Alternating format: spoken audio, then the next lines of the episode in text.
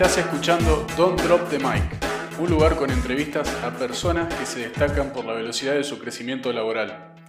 Hace varios años empecé el hábito de hablar con compañeros de trabajo para aprender de sus mejores trucos y anécdotas y usarlos en mi crecimiento profesional.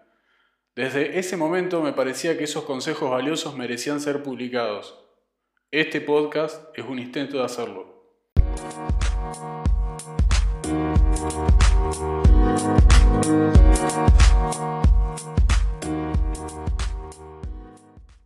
Acá estamos con Gabriel Abdala, uno de los primeros líderes que tuve en Mercado Libre.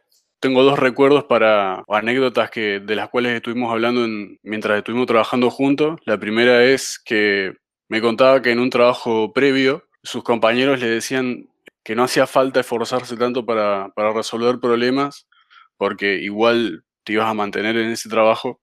Y lo que él tomaba era que igual se tenía que esforzar y mm, gracias a eso había logrado tener cada vez más responsabilidad y haber logrado ascensos. Y la segunda anécdota tenía que ver con el tema del foco. Siempre me acuerdo la metáfora con el láser, que si, si uno tiene la luz así dispersa no, no genera tanto poder, pero si uno le enfoca en un punto, bueno, eso puede quemar un papel, puede, puede hacer eh, cosas muy importantes. Entonces, cómo era importante enfocarse en el trabajo para lograr un, mejor desempeño. Y estas charlas, bueno, yo las tenía al, principio, sobre todo porque a mí me gustaba como, me dispersaba un poco con la atención y estaba muy bueno el consejo. Así que, bueno, ¿cómo, cómo estás, Gaby? ¿Todo bien? Todo bien, todo bien. Hoy este, disfrutando, la verdad que un hermoso día y bueno, también disfrutando de esta charla que, estamos teniendo con, alguien que aprecio y con el cual hemos compartido buenos tiempos de, trabajo. Bueno, muchísimas gracias por el tiempo. La verdad que un, sábado ponerse a tener una entrevista, te, agradezco el tiempo. Em, bueno, la primera pregunta es si podrías por ahí contar tu camino de, de ascenso o de crecimiento, como si fuera una, si querés, una serie de momentos o lecciones. Trabajamos hace mucho, al principio casi diría 12 años, pero después, bueno, fuimos, fuimos cambiando de proyecto, yo al menos fui cambiando otros proyectos y ahí me, perdí un poco la, historia, se me parece súper interesante. Dale, eh, ¿en Mercado Libre o, en mi carrera profesional? Mm, sí, es, creo que es interesante siempre como, como tip de crecimiento en general. Entonces, lo, que vos quieras abarcar, lo que vos hayas sentido que te haya hecho crecer en, general. Dale. Eh, si querés, cuando terminé la facultad, eh, bueno, como todo, la preocupación de dónde vas a trabajar. Eh, empecé a trabajar para el gobierno, el gobierno de la provincia de San Luis. Justo el gobierno estaba implementando un proyecto eh, muy ambicioso, importante, que se, llama Autopista de la Información. Eh, ahí pude empezar a, trabajar haciendo diversas tareas, de a ratos programar, de a ratos este, organizar otros aspectos, como, era un call center, desde la parte técnica y también un poco gestionándolo. Y ahí es donde un poco eh, te contaba hace tiempo que me sobraba el tiempo, eh, en general sobraba el tiempo para, las tareas, y ahí es donde ese tiempo que me sobraba después de hacer todo lo que tenía que hacer, eh, decidía invertirlo en capacitarme más, en, aprender cosas que no, no conocía. Al, ver mis, mis superiores eso, eh, bueno, deciden como darme más responsabilidades y deciden que eh, tenga como la responsabilidad de, las bases de datos y de las aplicaciones de, ese proyecto de la autopista en información y me dan un montón de capacitación, un montón de capacitación, cursos, eh, en ese momento trabajamos todo con tecnología Microsoft, cursos muy, muy caros que yo no hubiese podido pagar y, y tuve muchísimos cursos, ¿no? Eh, lo cual me permitió desarrollar muy bien eh, esa tarea de, DBA, de, una base de datos eh, SQL Server y de las aplicaciones de gobierno, incluso programar algunas aplicaciones.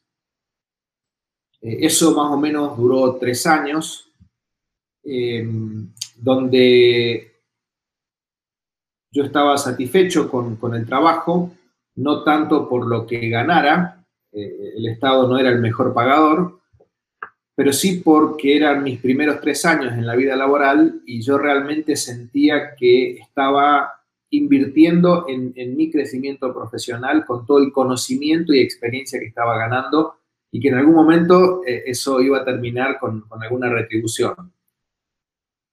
A los tres años más o menos de, estar trabajando en gobierno, viene Mercado Libre a San Luis y en ese momento, debido a todo mi background, todo lo que había acumulado en esos tres años, es que fui uno de los primeros, de los 12 que ingresaron a Mercado Libre con los cuales empezó la empresa en San Luis. Eh, bueno, me entrevisté con un referente de industria como es eh, Eduardo Sokolowicz, que ya eh, falleció. Y, recuerdo que en la entrevista él, me dijo, mira, por todo el background que tenés y la amplitud de conocimientos, no dudo que en algún momento vos vas a llegar a gerente y él me tomó siendo semi-senior, ¿no? Entonces pasé eh, o entré al Mercado Libre cuando se formó en, San Luis como un programador semi-senior.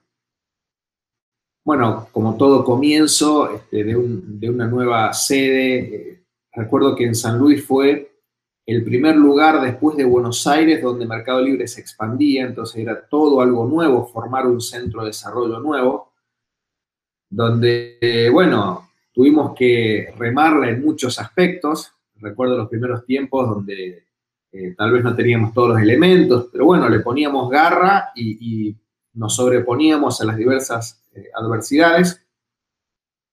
Eh, era un equipo muy, muy lindo, muy unido. programé más o menos dos años como, o año y medio como programador semi-senior y después pasé a, senior. Cuando pasé a programador senior, me, rotaron a eh, el área de, prevención de fraude. Como programador semi-senior estaba en diversos proyectos, algunos incluso de, infraestructura, algunos de mercado pago, otros de infraestructura. Cuando pasé a ser programador senior, eh, pasé a proyectos de eh, prevención de fraude y desde ese entonces estoy en prevención de fraude, hará unos 11, 12 años. Estuve dos, años más o menos eh, como desarrollando como desarrollador senior en prevención de fraude para Mercado Pago obviamente en el medio empezando a hacer acting de líder. Y a los dos años me, ponen como líder de proyecto. Después más o menos habrán pasado unos tres años, el equipo fue creciendo, conforme la plataforma también fue creciendo y teniendo más necesidades. Y calculo que a los tres años, cuatro, eh, pasé a ser manager del equipo, ya un equipo más grande en San Luis.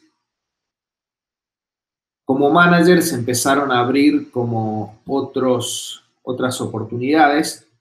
Al poco tiempo comencé con, a trabajar con otro proyecto que era una problemática diferente, eh, manejo de conflictos, mediaciones, además de estar como manager de prevención de fraude.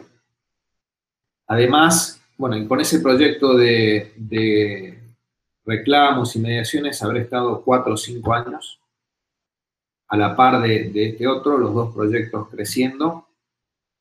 También eh, para poder seguir creciendo, empecé ya como manager a tener equipo en, en Brasil. Cuando la empresa eh, todavía no veía mucho a Brasil como una fuente de talento, fuimos de los primeros que, fuimos a Brasil. La empresa todavía estaba viendo cómo contrataba más en Argentina y abriendo diferentes centros. Y bueno, nosotros, me acuerdo con ese momento con, con Guille Calvi, este, vimos la oportunidad y, nos fuimos a, contratar a Brasil. No teníamos que pelear el hiring con nadie, por así decirlo, estábamos como medio solos, lo cual generaba complicaciones, pero también una enorme oportunidad. Eh, y formamos el equipo en Brasil, pudimos contratar eh, buen talento. Después de más o menos cuatro años, tres años y medio, cuatro, de tener un equipo muy grande en, mediaciones, también en, fraude, con una pata en Brasil. En ese momento estaba con más o menos 60 personas y, también estaba con indirectamente o con línea punteada, eh, coachando un equipo en Córdoba, es que me promueven a senior manager. Eh, después, eh, como senior manager, que eso habrá pasado hace tres años, más o menos. Al poco tiempo, y, bueno, y debido a algunos cambios en, estructura que hay, es que decido volver a especializarme en, lo que es prevención de fraude y tomar más proyectos dentro de prevención de fraude, porque lo que me pasaba es que son dos problemáticas eh, que tienen alguna intersección, pero son este, problemáticas diferentes, eh, mediaciones, conflictos, con lo que es prevención de fraude. Entonces quería tener como todo mi día con, prevención de fraude, eh, diversos aspectos de prevención de fraude, pero todo el tiempo con prevención de fraude. Así que dejo lo que es mediaciones y, conflictos y me aboco totalmente a lo que es prevención de fraude. Cuando pasa eso, comienzo a tener eh, equipos en Uruguay y es así que actualmente, bueno, tengo mi equipo en San Luis, un equipo en Brasil también y también eh, un equipo en Uruguay, todos atacando la problemática de prevención de fraude. Em, así que bueno, hoy soy eh, senior manager en, en, prevención de fraude. Em, obviamente en la parte de Haití, y así es como he llegado un poco al presente. está bueno saber un poco cómo fue, cómo se fueron dando todos esos cambios de responsabilidad y cómo, cómo pega esto de, el foco que, yo recuerdo como una anécdota haber charlado con vos al principio, con esta decisión de especializarse al final en, algo, en algo concreto como esta problemática de prevención de fraude. ¿Cuáles dirías vos en todo este camino de, crecimiento? ¿Cuáles vos dirías que fueron los, aprendizajes más grandes que, fuiste teniendo que te fueron llevando a, lograr estos ascensos? Bien, eh, creo varios. Creo que hay que estar constantemente observando, leyendo el entorno el contexto y adaptándose. Creo que es importante para el crecimiento en la vida profesional saber adaptarse, no ser rígido. Creo que la rigidez, sobre todo en una empresa tan ágil como es Mercado Libre, eh, es una traba para crecer. Eh, hay que saber adaptarse, eh, tal vez aprender algo nuevo, girar hacia un entorno diferente, saber también reconocer los errores y aprender de eso, ¿no? Y también saber que hay cosas que sirven en un momento y en otro momento tal vez no. Yo no me arrepiento para nada de, haber en, su momento decidido tomar ese proyecto de mediaciones, de conflict.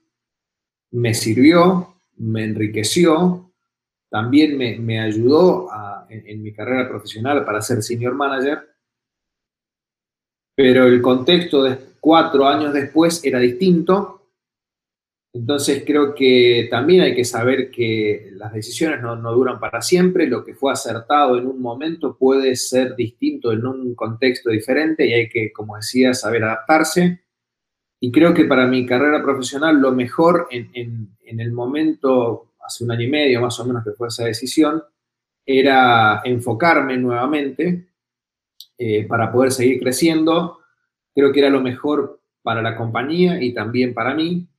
Eh, así que creo que la adaptabilidad es algo a lo cual le presto mucha atención, leer todo el tiempo el contexto y, ver hacia dónde tengo que, cambiar o adaptarme. En su momento también eh, vi como oportunidad para mí el hacer un MBA, aprender más de lo que es eh, negocios y de todo lo que es la parte completa de una, empresa. Bueno, hoy lo estoy este, terminando, hoy estoy justamente cursando la última materia y, después la tesis que espero en el verano poder terminar. Eh, eso es parte también de adaptarme, ¿no? de, ver qué necesita mi perfil y, qué necesita el mercado, la empresa, y, ir y tomarlo, buscarlo. Hoy, después, sigo viendo nuevas oportunidades de, de aprendizaje. Quiero especializarme en algunos aspectos técnicos también, entonces siempre ir buscando, mirando el contexto e irse adaptando al mismo. Y creo que un aspecto también importante es eh, aprender de los errores. ¿no? Creo que eso es sumamente importante. Si le preguntas a cualquier persona que ha crecido en cualquier empresa, no existe la persona que, no se haya equivocado. No existe la persona que como programador no haya cometido un bug importante, ¿no? Eh, lo importante, lo relevante es aprender de eso ya sea los errores que cometimos programando, los errores que cometimos cuando gestionamos. Entonces, podemos transformar un fracaso en una fortaleza si realmente aprendimos de ese error que, hemos cometido. Creo que esas dos cosas son las que eh, me han ayudado a, ir creciendo y, aspiro a que me sigan ayudando a seguir creciendo en mi carrera profesional adaptarme al, contexto presente y aprender de mis errores. De mis errores y de los errores de otros, porque también es importante, si uno ve un error en otro, es más barato aprender del error de otro que aprender del error de uno. De los dos hay que aprender. De la mano de esto de, de aprender de los errores, ¿cuál vos dirías que de todas estas lecciones fue la que la más valiosa que aprendiste de la forma más, más dura, digamos? Si querés, eh, el año pasado, no, hace más tiempo, eh, con, el equipo en Brasil, creo que empezamos contratando eh, developers en Brasil con, liderazgo local, o sea, liderazgo en, San Luis, no en Brasil. Creo que eso fue un error. Creo que si hoy lo tuviese que hacer de vuelta, primero contrataría a los líderes y después contrataría el equipo. Eso nos produjo que algunos developers se fueran, la gestión a distancia eh, complica las cosas, no siempre, hay, cosas que por más que te esforces mucho no ves, porque no estás en el lugar. Entonces creo que es súper importante tener en el lugar un, buen líder local, un buen manager local, que pueda hacer la gestión de las cosas que uno por la distancia no ve. Eso nos llevó a que, bueno, se nos fuera eh, algunos líderes, se nos fueran en un periodo de tiempo, se nos fueran algunos líderes, se nos fueran algunos desarrolladores, hasta que logramos encontrar un buen manager en Brasil que hizo que, bueno, el equipo realmente volviera a crecer, volviera a, a dar buenos resultados y a que la gente esté conforme, satisfecha, desarrollándose y, y ganando más desarrolladores, sino que dejó de haber fuga y, empezamos a contratar nuevamente. Así que creo que ese fue un aprendizaje duro porque la verdad que se nos iba muchas personas, incluso líderes.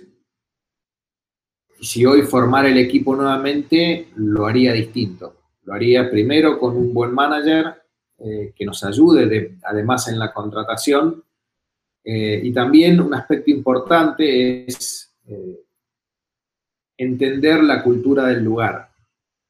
El uruguayo y el argentino somos parecidos, pero el brasilero tiene aspectos culturales diferentes.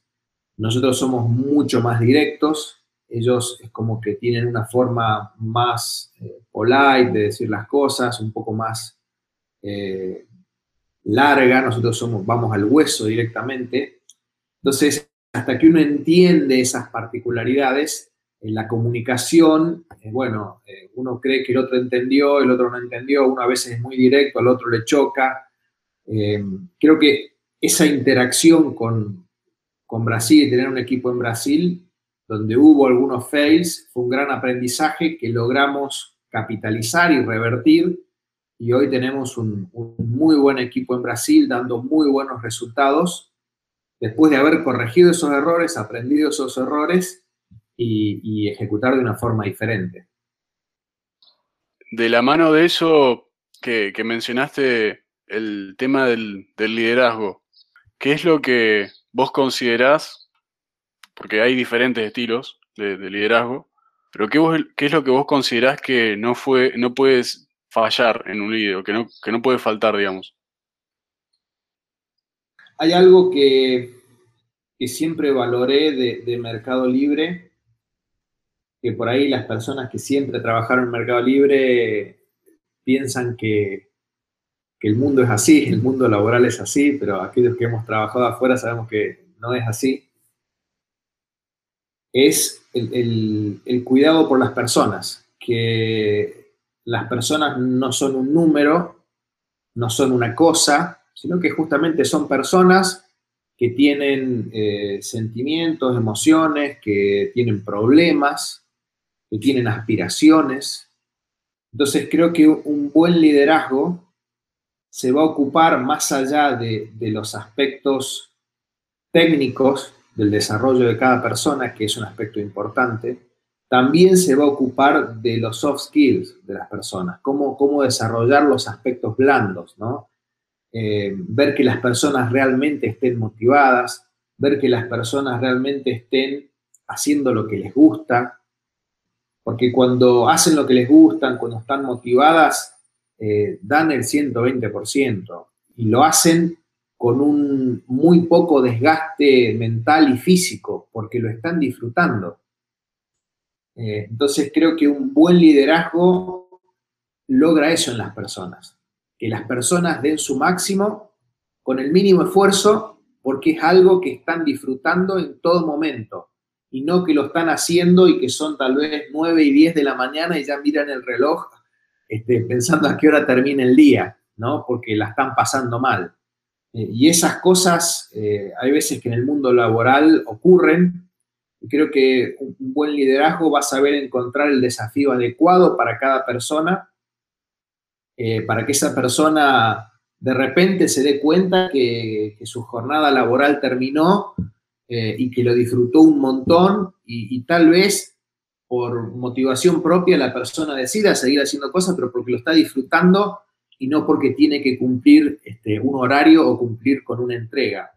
Entonces, cuando uno logra esas cosas, eh, creo que la persona se potencia muchísimo. Yo lo que trato de hacer con eso y, lo inculco a, mis eh, reportes es tener frecuentes uno a uno con las personas, eh, tratar de generar ese espacio de confianza y también tratar de tener una estructura más al menos en la práctica horizontal, donde hablo con los developers, ¿no? Si bien este, yo tengo gerentes a mi cargo que a su vez tienen líderes a mi cargo, que tienen a, su cargo eh, desarrolladores, yo hablo con los desarrolladores. No todo el tiempo, obviamente, porque son, son varios, pero hablo con ellos a ver cómo están, hablo con los líderes a ver cómo están, cómo se sienten, están desafiados, eh, cómo te sentís en tu carrera, eh, sabes lo que tenés que hacer para crecer, todas preguntas que las personas hay veces que se hacen, yo intencionalmente trato de sacarlas a la luz para poder ayudarlos a gestionarlas, ¿no? Eh, ver dudas que yo también me he presentado en mi carrera, que sé que otras personas se han presentado, tratar de, si las personas me las trae, charlarlas, y si no me las trae, preguntárselas, para dar la oportunidad de charlar de esos aspectos que son fundamentales en el desarrollo de la persona en la empresa como un todo. Creo que ese es un aspecto muy, muy importante en, el liderazgo. Mencionaste esto de que el líder, sabiendo, sabiendo generar la, habilidad del soft skill o hacer crecer los soft skills en, en, sus reportes, ¿cuáles son los tips que podés dar para, para generar eso? Porque al menos yo, en mi experiencia, cuando me he encontrado con esto, justamente hacer eh, un, un skill soft, eh, lo, que era un skill eh, hard o técnico es leer un libro, pasar un manual, ir nivel por nivel y listo. Pero en el soft es no ha sido tan directo. No sé si tenés tips de cómo generarlos en las personas. Para mí creo que es, muy importante la interacción en la interacción es que te vas dando cuenta cuáles son los aspectos que tiene que mejorar la persona. Generalmente, por ejemplo, personas muy técnicas eh, tienen problemas de comunicación, donde hablan en su lenguaje y cuando tienen que hablar con una persona que no es técnica o alguien de negocio, está mirando más el número eh, más el impacto y no tanto eh, alguna especificación técnica. Ahí cuesta eh, comunicar ambos mundos. Y ahí lo que trato de hacer es que la persona trate, una vez que escribe lo que quiere comunicar, que se despegue de su posición y que trate de mentalizarse en, alguien de negocio que no conoce un montón de cosas de las que él conoce y que trate de leer eso que acaba de escribir, tratando de pensar soy alguien de negocio y no soy alguien de Haití. Creo que ese es un primer filtro donde la persona va puliendo el mensaje. Y lo que hago después de que hacen ese primer trabajo, obviamente lo reviso con ellos, pero lo que les digo es, yo te quiero ayudar a, desarrollar esto, pero quiero que vos me traigas la versión según vos final, porque no quiero hacerles el trabajo, porque si yo les hago el trabajo no los estoy ayudando, simplemente les estoy haciendo el trabajo. Entonces, trata de ponerte en el lugar del otro que creo que es algo que ayuda en un montón de aspectos, ponerme en el lugar del otro, tratar de, eh, como si fuera un actor, este, hacer el roleplay de, de, que soy alguien de negocio y, y, repasar lo que estás tratando de decir, tu presentación, tu mail, y seguramente ahí lo vas a pulir. Y tráeme lo que vos entendés que es tu versión final.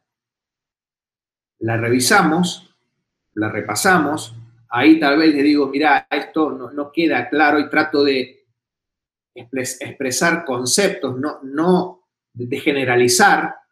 Eh, cuando veo dos o tres cosas que cumplen un patrón, le, trato de explicar la generalización de, la oportunidad que estoy viendo en lo que está escribiendo, eh, para que después en, sucesivas eh, revisiones cada vez el, no encuentre oportunidades, ¿no? Entonces la persona realmente logró adquirir ese skill de comunicación hacia la otra persona.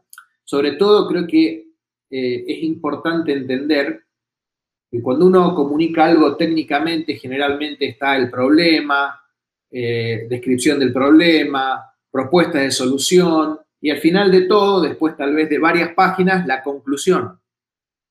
Cuando uno está hablando a nivel de negocio, es exactamente al revés.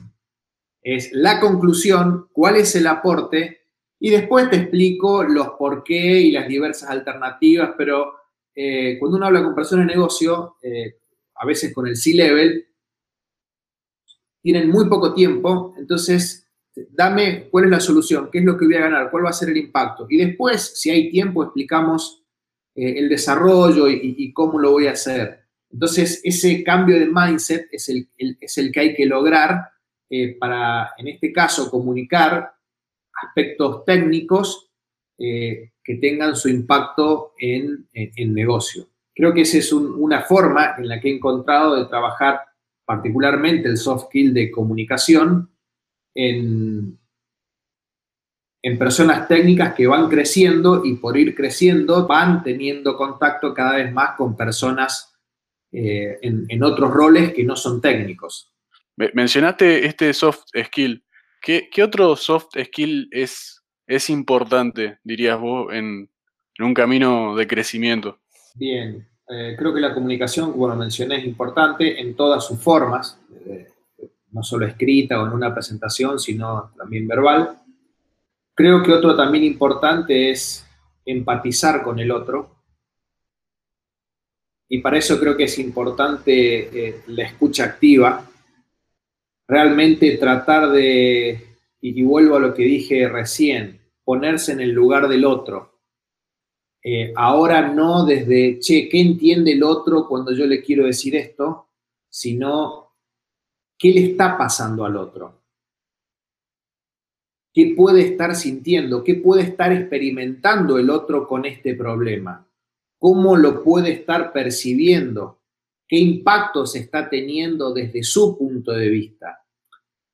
Porque cuando empatizamos con el otro, ya deja de ser eh, un, número frío, porque muchas veces en las relaciones eh, la empatía juega un papel muy importante y, entender lo que el otro está sintiendo, lo que el otro está percibiendo, eh, cambia rotundamente la forma en la que yo puedo hacer las cosas y, la importancia que le doy a las cosas. Por supuesto que hay veces que eh, hay un número que decís, esto es importante hacerlo porque se puede ganar esto o se puede perder esto otro, pero hay otras cosas donde el número es más difícil de, calcular y es muy importante entender lo que está pasando por la otra persona, empatizar con la otra persona.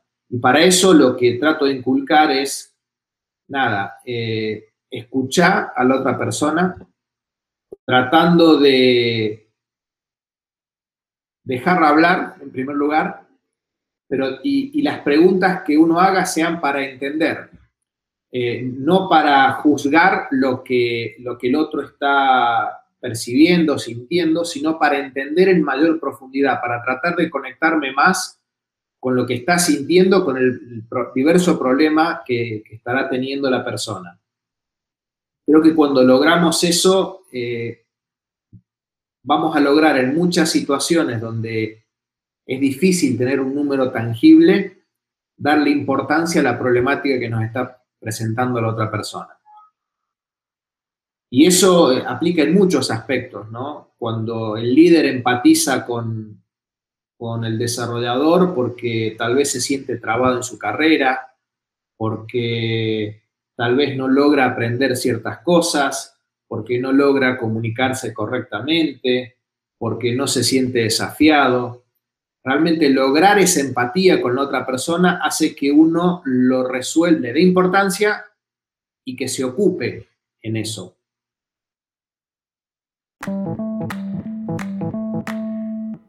En base a conversaciones como estas, además de libros, cursos y sesiones de coaching, escribí tres herramientas para un crecimiento ilimitado.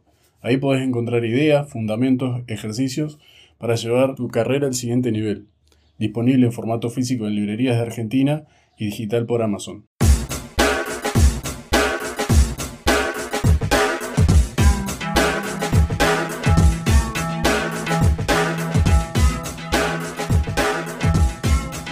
Para enterarte de los próximos episodios, seguinos en la plataforma donde escuches los podcasts.